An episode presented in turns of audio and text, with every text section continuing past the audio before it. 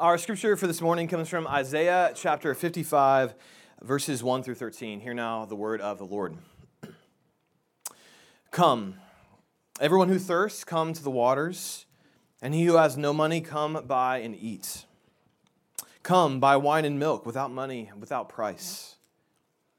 Why do you spend your money for that which is not bread, your labor for that which does not satisfy? Listen diligently to me, eat what's good, delight yourselves in rich food. Incline your ear and come to me, hear that your soul may live. And I will make with you an everlasting covenant, my steadfast, sure love for David. For behold, I made him a witness to the peoples, a leader and commander for the peoples. Behold, you shall call a nation that you do not know, and a nation that did not know you shall run to you. Because of the Lord your God, the Holy One of Israel, for he's glorified you. Seek the Lord while he may be found, call upon him while he is near. Let the wicked forsake his way, and the unrighteous man his thoughts. Let him return to the Lord, that the Lord may have compassion on him, and to our God, for he will abundantly pardon. For my thoughts are not your thoughts, neither are your ways my ways, declares the Lord. For as the heavens are higher than the earth, so are my ways higher than your ways, and my thoughts higher than your thoughts. For as the rain and the snow come down from heaven and do not return there, but water the earth, making it bring forth and sprout, giving seed to the sower and bread to the eater, so shall my word be that goes out from my mouth. It shall not return to me empty, but it shall accomplish that which I purpose, and shall succeed in the thing for which I sent it. For you shall go out in joy, and be led forth in peace. The mountains and the hills before you shall break forth into singing, and all the trees of the field shall clap their hands. Instead of the thorn shall come up the cypress, instead of the brier shall come up the myrtle, and it shall make a name for the Lord, an everlasting sign that shall not be cut off. This is the word of the Lord. You may be seated. Uh, Father, Father God, in a season where we do we do a lot of feasting. Um, hear you say that if we come to you, uh, we can have the best food, the best drink. Uh, we can be we can be full, satisfied. And so we open your word now, and we ask that as we open your word, as we sing, as we, we do the work of your people in, in, in worship this morning, um, satisfy us. We ask all of this in Jesus' name. Amen. Well, Isaiah uh, 55, it's, it's built on, on a promise. And everything uh, builds to verse 12 when Isaiah says, If you take up life with God, you will go out in joy, happiness. And that's like that's uh, what we want. I mean, at this time of year, we do a lot of things. Uh, we do a lot of traveling, a lot of uh, feasting, a lot of events, a lot of we, are busy. Um, and behind all of it is we just want to be happy. And we especially want the people around us, our family, our friends, to be, to be happy. And we're, we're so willing to be happy that uh, one of the, the, the, top songs right now is, is actually by a guy who uh, has a marshmallow on his head. Um, I don't know if you know the singer songwriter uh, Marshmello. Uh, the reason uh, he's called Marshmello is because he has a marshmallow on his head. Um, but he has a song out right now. It's the number three on the Billboard charts, and it's, it's happier. And the chorus, it's not necessarily profound, um, so don't expect like deep lyrics here, but it's it's simple and it, it captures the fact that we want to be happy. It's it's it's just lately I've been I've been thinking. Um, I'm not going to sing this. Uh, I want you to be happier. I want you to be happier. And if you watch the, the music video, it's it, it, first of all you're going to cry, guaranteed. Um, and secondly, it's all the whole thing is about like we want to be happy and we want to make other people happy. And, and this time of year, that song's resonating so much. It's the number three song on the Billboard um, charts. And all of us want that. We want to be happy. We want joy. Um, and yet, like, how many of us, uh, how many of us have it? Like, not moments of like happiness or moments where we feel pretty good, but like a lasting, persistent, solid joy. Like, how many of us actually have that? And that's what Isaiah is saying. He's saying, take up life with God, and you will, you will go out in joy. You will have a life of a life full, a life content, a life of, of joy. And he does this, he talks about this in a number of ways, and I want to I want to unpack what he's saying kind of in three ways with joy. That joy is, is, is inclusive, joy is exclusive, and joy, joy is a crown. It's inclusive, it's exclusive, and it's, it's a crown. But before, uh, before I jump into the text, I do want to make a, a, a disclaimer, which is that whenever, uh, whenever I've heard joy preached on in the church context, oftentimes the preacher or the Christian, like it makes a strong distinction between joy and happiness. Um, but I, am like in biblical categories, that distinction isn't, isn't right, I don't think. The Bible doesn't really draw a distinction between joy um, and happiness, but more between joy and happiness and pleasure that in the Bible, joy and happiness are basically the same thing. It's pleasure that's distinct from that. And actually, that tracks well with uh, um, the researcher of a doctor from the University of California named Robert Lustig. Uh, he recently wrote a book called The Hacking of the American Mind. And, and the, the primary gist of the book is that uh, our culture, Americans, we've confused happiness and joy with pleasure.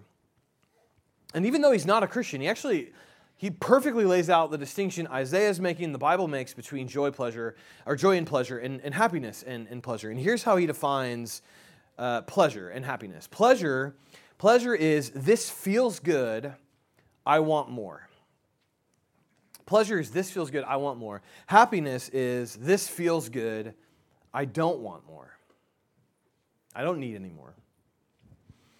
And we'll talk about that more in a minute, but if I'm going to define joy, joy is, is, is this joy is a settled happiness that I have all I could ever want in God.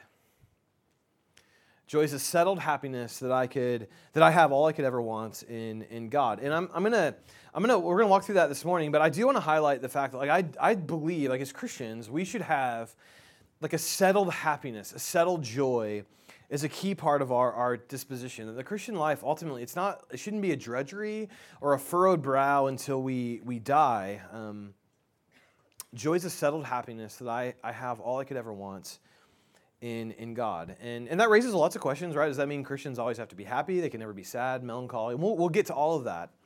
Um, but I, I want to go to the text and where the text takes us. And, and Isaiah starts with the fact that joy is inclusive. Um, and you hear that in the initial uh, invitation that's offered. Um, verse 50, or chapter 55, verse 1 Come, everyone who thirsts, come to the waters. He who has no money, come buy and eat. Come buy wine and milk without money and without price. And so, like, the invitation, it's for everyone.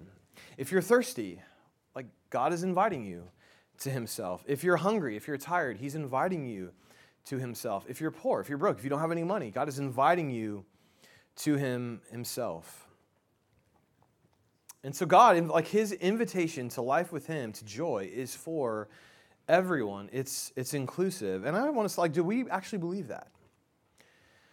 like that God wants us to have joy. He wants us to be to be happy. That that that God wants our lives to be marked by this this feels good and I have I have enough. I don't need more. I think there's a couple of reasons why we struggle to actually believe the invitation God offers us um, here. Uh, a couple things, and Isaiah gets at both of them. One is that we oftentimes, I don't think we believe God has a life of joy for us because we settle for pleasure. And so, verse two is really uh, is really where this gets. And this is a question I think we should, you know, if you if you have a place where you pray, you should write this down. You should underline these verses in your Bibles. But God asks us a question that's always worth asking ourselves which is this Why do you spend your money for that which is not bread, and your labor for that which does not satisfy?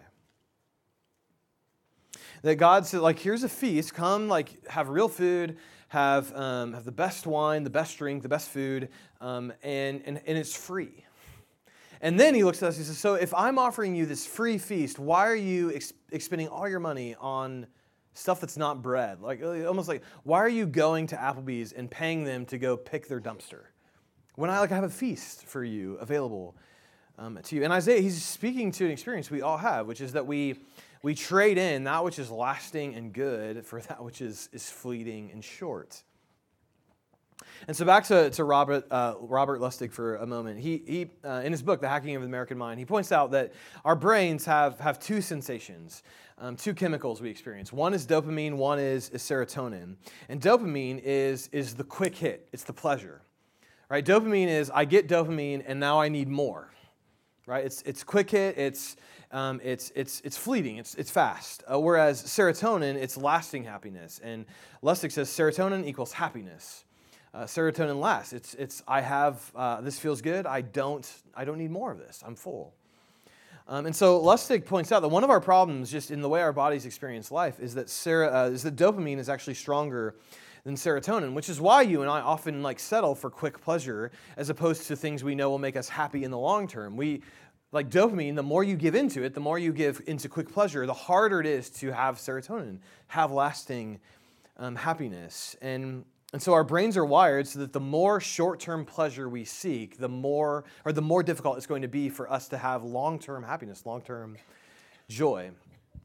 So to break this down even more simply, uh, kids, this is why we parents say you can't have dessert until after dinner. Because uh, dessert is dopamine, it's quick hit, it's sugar, right? It's, it's this feels good, uh, but I'm gonna need more of it very soon. I'm gonna be hungry very soon. Um, and so if you eat sugar before your dinner, you ruin um, your, your, your dinner. And that's how, uh, that's, that's why we say no dessert until after dinner. But kids, here's the deal. Every time, uh, uh, and parents go with me for a minute, but kids, every time you, our, your parents pick up our phones, we are having dessert before dinner. Because uh, like companies know uh, that we want dopamine more than serotonin. We want quick hits of pleasure more than lasting happiness. And so they des- this hold the device we hold in our hand is designed to, to need, for you to need more of it right? That's why Facebook, it measures your likes, your friends, your views, right? It's all, this is all very intentionally designed uh, to, to, to us to go back to our phone again and again and again because dopamine is, I, I this feels good, but I need more. Um, your phone's not built on, on serotonin, it's built on quick hits, quick uh, pleasures. And so what God's saying in Isaiah 55 is, is stop, stop settling for, for pleasure, for moments, and come to me for a feast. All right, come to me for something lasting. And it's why, uh, and I really believe this as a pastor, I, I think the biggest challenge to our faith, to us being Christians today, to us knowing God and having the joy He has for us today, it's not it's not, you know, our, the, the, fact that our culture views the world very differently than us. It's not, um, you know, really bad movies that come out. I, th- I think the greatest threat to our faith um, are like phones and streaming services. Because what they offer is pleasure at the expense of lasting joy. Like you and I, like I could be entertained for the rest of my life just what's on Netflix right now. For like for hours and and the only way we'll ever come to the feast is if we put down that which is not bread and stop spending our money on that which does not satisfy. And God makes very clear uh, this is for all of us. So joy, it's, it's inclusive, but we settle for pleasure. That's one. Uh, but the second is we often, uh, we just, do we actually believe God wants us to be happy? Do, like, we don't believe this invitation. We don't believe God right? That how many of us are convinced God wants us to have a life full of, of joy? Or how many of us, like, we, God, we think God's out to get us? And he's, he's angry at us. He's frustrated with He has the list of everything we've ever done wrong. And every time we go to pray to him, he gets out the list. He's like, well, we got to talk about this. Or like, how many like think God is, is happy and wants, us to, and wants to share that joy and happiness with us? Or that God is, is arms crossed furrow brow, always disappointed in us? And I want to let Isaiah 55 undo that a little bit um, with us. That first, in verse 7, um, the message translates this really well. So God says, like, listen, you're, you know, you're, you're picking through the dumpster at Applebee's, and I've got a feast. And, he, and yet he says, in light of that, uh, verse 7, this is the way the message translates um, this verse. Let the wicked, let the wicked abandon their way of life, the evil their way of thinking. Let them come back to God who's merciful. Come back to God who is lavish with forgiveness like, how many of us think like God is lavish with forgiveness? Like, do, we, do you actually think that's true of God? Or like, do you have to earn His forgiveness? Do you have to do you have to earn your way with Him, or do you believe He's lavish with forgiveness? That's one place it's clear that God want like this invitation to joy is, is for everyone. The other is is in the first two verses. Um, God says to us to come to Him three times. Uh, the English actually has it four times, but that's, that's not the, the best translation. The first word actually of this, of this passage uh, in chapter, uh, verse 1 of chapter 55 is, is actually a, like a word of exasperation. So it starts not with God saying, Come, uh, all who are thirsty. It actually starts with him saying, Ah, everyone who's thirsty. And then three times he says, Come, come, everyone who's come to the waters. Come buy and, and eat. And in the Hebrew language, um, when something was repeated twice, it was meant to be like a very an emphasized like you like here like you need to take this seriously. This this this matters. Um, repetition is really important in the Hebrew language, and occasionally you'll get a, a three times repeated um, command or address, and that that's like you know that's like not just like like this is like majorly important. And three times God looks at us and says, "Come to me." Come to my feast. Come to the waters. Three, like that. This is for everyone. God is not withholding his. He's not, he's not looking at you saying, you know, I'm not sure about, about you. Joy is inclusive. It's for everyone. That's, that's, that's first what's here. Um, but second is, is that joy is, is exclusive. And at the end of the day, like there are only two ways to pursue happiness, to pursue joy in life. And that there's God and there's everything else right? Either you're finding your jeep your like the lasting happiness and joy you want in life through god or it's through anything else. There's not i think we try to like combine those things but there's no it's god. Is most important the most important thing about you or it's any it's anything else. And so again i define joy. Joy is a settled happiness that I have all I could ever want in God. And so that, that all I could ever want in God, that's like that means joy is exclusive. The only way I'll ever get to a place of real joy is if I believe that everything I ever could want, I have in God, is true. And that's why after like God gives this very inclusive ex, uh, invitation to everyone to come to his feast, the next thing he says in verse 6 is, all right, come to my feast. Here's what it looks like. Verse 6. Seek the Lord while he may be found, call upon him while he is near. Seek the Lord. And the one reason why um, I think joy is difficult for us, or why we don't experience the joy of the Lord, is because we don't, we don't seek Him. And I, have been thinking a lot about this, what this, what this phrase means, because it's all over the Bible to seek the Lord. Um, and I could, I could preach for a long time about that, but I want to say two things about what this means when in the Hebrew language people are to seek the Lord, what that means. And the first is, is that seeking is, is listening. That when, um, so God looks at us like we're, you know, we're, we're buying cheap food that doesn't satisfy, and he, says, stop, come to me instead. And then verse 2, he says a couple of things. Um, actually, verses 2 and 3, he says, listen diligently to me. Eat what's good. Delight yourselves in rich food. Incline your ear. Come to me. Hear that your soul may live. So, to God, like listening is really important. In this phrase, incline your ear, what it means, uh, literally, the, the word is to bend down towards. So, it's, it's, you know, when you listen to someone well, you, you, bend, like, you lean in, right? You, you get closer to them. And, and what Isaiah is saying is if you want the joy of the Lord, you have to lean, you have to listen, you have to incline, you have to bend down and listen to what he's, he's saying. And, and the reason for that is because it's in verses 8 and 9. The reason why you and I have to, to listen to the Lord is this. Uh, for God says, For my thoughts are not your thoughts, neither are your ways my ways, declares the Lord. For as the heavens are higher than the earth, so are my ways higher than your ways, and my thoughts than your thoughts. The reason we have to listen to God is because God, he, like, He sees the world completely different than you and me. And if that's true, and He thinks things that we don't think, and He has ways that we don't have, like, we're really going to have to pay attention um, to Him. And if you seek God, if you do the work of listening to what He said, of, of especially reading His scriptures, he is going to say things that are offensive to you, that, that offend our cultural sensibilities. Right? Because the only other alternative to that is that means that we read the Bible and God agrees with us about everything, which feels more problematic. And I mean, like, so we're gonna, if you, you have to listen to the Lord because He does not think what you think, and He does not live the way that you live. And the only way you're actually gonna, gonna change your thoughts to His thoughts, change your ways to His ways, is, is, is bending your ear to it, is listening um, to him. He does not see the way that the world, the way that you and I see the world, and we need to listen um, to that. So, seeking is listening, bending our ways, our thoughts to his ways and thoughts. But secondly, seeking is its pursuit. and one of the, the probably the, the, the, the most like uh, uh, well-known passage where it, we're told to seek the Lord is Deuteronomy 4:29, and Moses is speaking to Israel as they're going into the Promised Land, and he says this about seeking the Lord.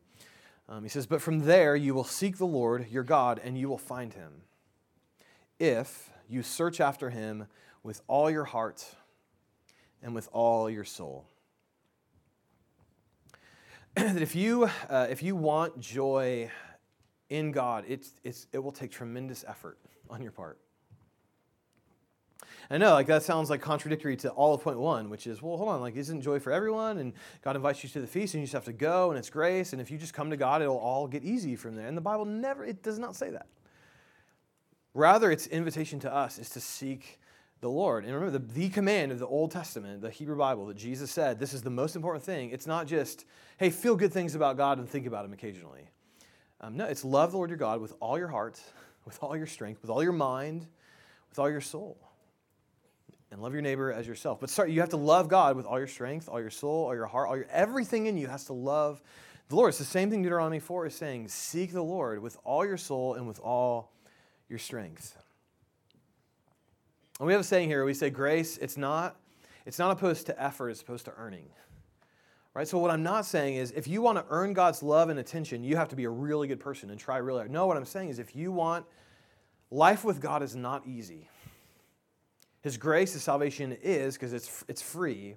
But if you want to know God and know life with God and know His joy, it takes work, it takes effort. Uh, think of it like, like this. A couple, uh, a couple weeks ago on a Wednesday night, I found myself uh, at the lowest point a man um, can feel or can get uh, to, which is I was watching the Santa Clause 2. and I don't know if you, uh, Santa Clause 1, it's, a great, it's worth your time. Go watch it. Uh, so in the Santa Clause 2, uh, here's the plot. Um, you know, it was, it was, a Wednesday night. I was done with, you know, nothing. Kids were in bed. I turn it on, and, you know, 10 minutes in, I realized the plot is this, is there's a clause with an E. Yeah, there's one person like, oh, I get the pun. Yeah. Uh, the clause, there's a clause um, that if Santa is not married by Christmas Eve, he doesn't get to be Santa anymore. Right? And none of you care about that at all, right?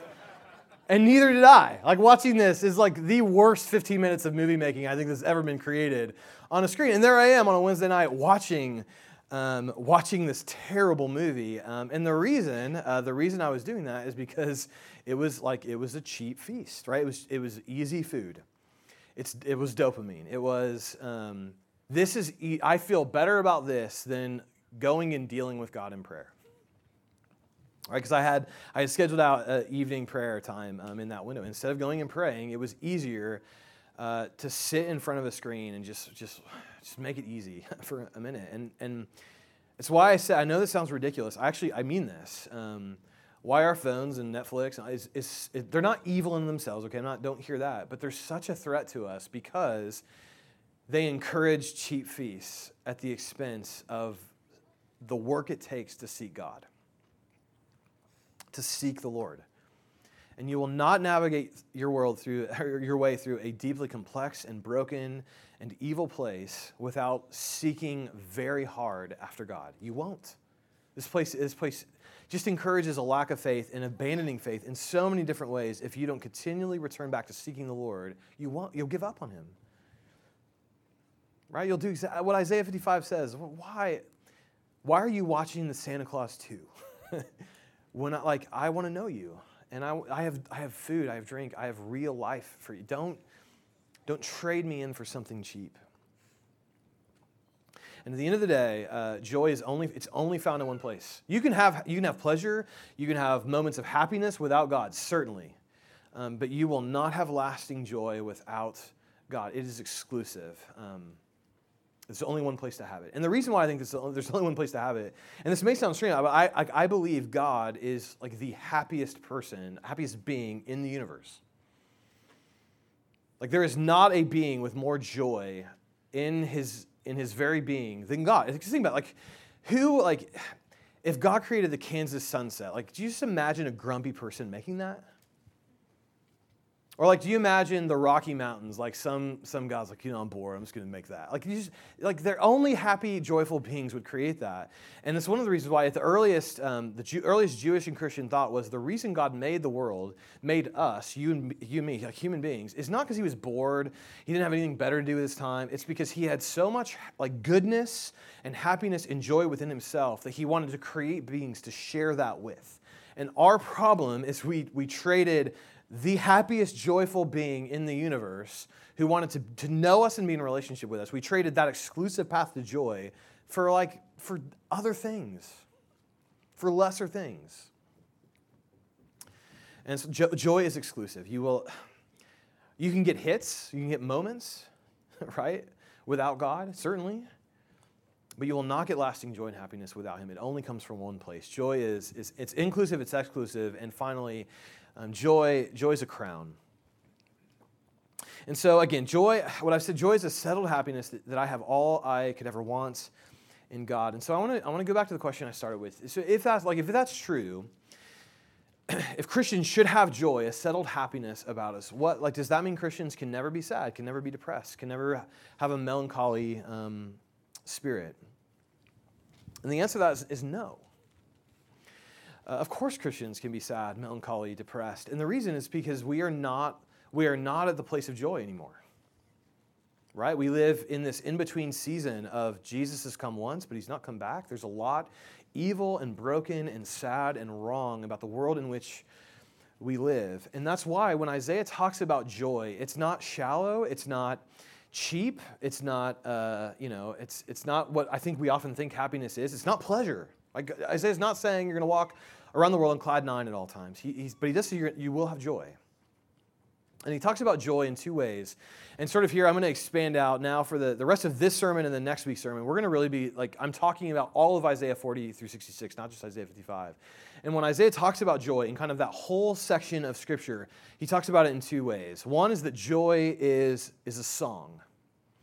And he does, that's what verse 12 says, is that you uh, take up life with God, you shall go out in joy, be led forth in peace. The mountains and the hills before you shall break forth into singing, and all the trees of the field shall clap their hands. And I, I like, I like the metaphor of, of joy being a song. Um, I mean, I actually struggled with it first, but I like it. Um, and the reason I struggled with it is, you know, I grew up, I did not like going to musicals um, because my personality is not the such that, like, I just expect a song to break out at any point in my life and people to start dancing around me. So like the idea of a musical that like people just sing and dance together uh, was just like what? No, they don't. Uh, they just sit around and stare at each other in, with, in bad moods. Like that's my personality, and and yet like Isaiah depicts life with him, joy with him, as like a musical. You're going about your life, and the hills start singing, the trees start um, clapping, and yet singing. Uh, it's, it's not a shallow, it's not pleasure, it's not a shallow happiness. Sing, what singing ultimately is, singing is I, I'm so full, like there's, I feel something so deeply that I, I can't just speak it. I, have, I need melody, right? I need, I need an instrument. I need music behind me to express what I'm feeling. And that can either be like the highest of joys and it can be joy through incredible sadness and tears. Like singing hits both of those things, and the experience we, we feel at a good song is, is joy, right? Is, is whether we're crying or whether we are we are celebrating. Joy is a song. It's there's a there's a deep settled uh, fullness in us, whether it comes through tears or whether it comes through laughter. It's both. So joy is a song, um, but secondly, and this is my favorite, um, my favorite metaphor Isaiah uses of joy is that joy is, is a crown. And what makes Isaiah so powerful and what he talks about in joy in verses 40 through 66 is he's speaking to people that have, have suffered like incredible uh, incredible things. The, uh, the people he's writing to had been uh, removed by war and violence of their home, uh, from their home in Jerusalem. They're now living in Babylon of a people who's oppressing them and, and abusing them. And so they've, they've experienced war, death, suffering. Um, we'll talk a lot about that next week, actually, um, when we talk about the new heavens, new earth, Isaiah's description of the new heavens, new earth. Um, so Isaiah does not like he's not like get over it, guys. Like it's not a big deal. No, he like he understands the depth of experience these people have, and so he describes joy as a song and then as a crown. And where the best the best place where he talks about joy as a crown is, is Isaiah 51, um, verse uh, verse 11. uh, hear, uh, what the prophet writes. He says, "In the ransomed, and the ransomed the Lord shall return and come to Zion with singing. Everlasting joy shall be upon their heads, and they shall obtain gladness and joy, and sorrow and sighing shall flee away." I love that image because, like, think, how do you get a crown? Like, I obviously don't know because, you know, we're Americans. We don't believe in that thing. Um, but, you know, if you ever watch, you know, a show on Netflix with cr- people being crowned, right, what do they, they kneel and someone, pl- like, places it upon their head, right? You, in humility, you, you lower yourself and then something is, like, it's given um, to you. And that's exactly what's happening in Isaiah 51 is these people have suffered terribly. They're, they're on their knees, right? They're, they are, they're broken, they are weak. And God comes to them and places on their head joy as a crown. It's the image that we're, we're given. And so, um, what, God, what God is saying through Isaiah is, is live for Him, live for God, and, and joy will be your crown. Right? Eventually.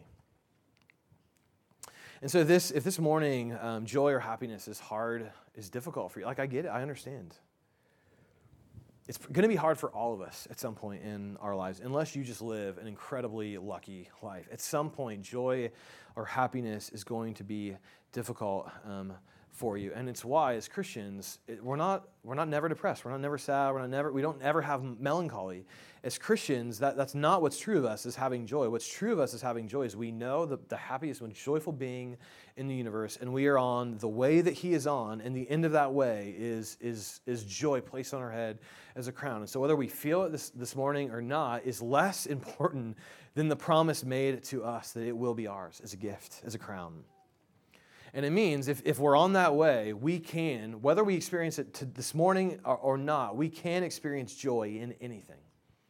We can experience joy or happiness in, in anything, anywhere, any place, because the, the God whom we serve finds joy in anything. And the, the best example of that is Jesus in Hebrews 12 um, the author of Hebrews writes to us and he says, uh, you know, listen, lay aside everything that's weighing you down, everything that you're clinging to, that you're holding on to for hope, every sin, everything that you, right, all the cheap feasts you're eating, get, like, get rid of those things and look to Jesus, the founder and perfecter of our faith. And this is the line that's just stunning when you think about it, who, uh, looking to Jesus, the founder and perfecter of our faith, who, for the joy set before him, endured the cross. I think of it like Jesus looked at a cross and saw like saw joy in that who for the joy set before him endured the cross and the, like the cross is this awful instrument of death and murder and injustice and jesus who was innocent of anything he was charged of was was killed and murdered innocently and mocked and shamed and jesus saw like joy in all of that and if Jesus could see joy in a cross, then you and I, like we can see joy and we can experience joy in any circumstance because we like we know the God who is joy itself, who is happiness itself. And yet that's not, listen, that's not some shallow, that's not pleasure, right? It's not, it's not shallow. And it's why I want, to, I want to go back. So joy is a crown, it's placed upon our head, but I want to end with the fact that joy is a song, because I think that is, I think that's the metaphor. As Christians, we are so full that we like we don't just speak, we we sing. Joy is a song, and it's one of the reasons why I love uh, this season of the year as a Christian is because I like the, the Christians produce the most rich and full songs that we have for Advent. Right, and listen, I, I love listening to like the cheap, shallow stuff on the radio too. I'm in for that. But like the the Christmas carols we have this time they are. If you listen to what's there, it is so. It speaks to the depth and uh, and the, the melancholy and sadness and depression we experience as people on this earth waiting for our home, and at the same time, this deep sense of joy and happiness. And so I want to leave you with what has become my favorite, uh, my favorite Advent carol. I'm almost positive none of you have heard of it. I had not heard of it until last year, um, and it's, a, it's kind of a strange song. It's called Jesus Christ, the Apple Tree. And it was written by an English priest in the 1700s. And, and it actually it dovetails perfectly with Isaiah 55. And the, the heart of the song is, is this is that in Jesus he's found the best fruit, the best life. And yet at the same time, he's almost ready to give up. And so you go, the whole song goes back and forth between um, Jesus, this perfect fruit that produces joy and happiness. And this is like, this is the only thing I have. And so I want to leave uh, with the last three verses of that song. I wish I could sing because I'd, I'd much rather sing this, but it's a choir song. Go Google it when you get home. Because um, speaking these words can't do them justice, but I'm going to speak them anyway. Last three verses. Uh, For happiness I long have sought, and pleasure dearly I have bought. I missed of all, but now I see it's found in Christ, the apple tree. I'm weary with my former toil. Here I will sit and rest a while. Under the shadow I will be of Jesus Christ, the apple tree. This fruit doth make my soul to thrive. It keeps my dying faith alive, which makes my soul in haste to be with Jesus Christ, the apple tree. Let's pray.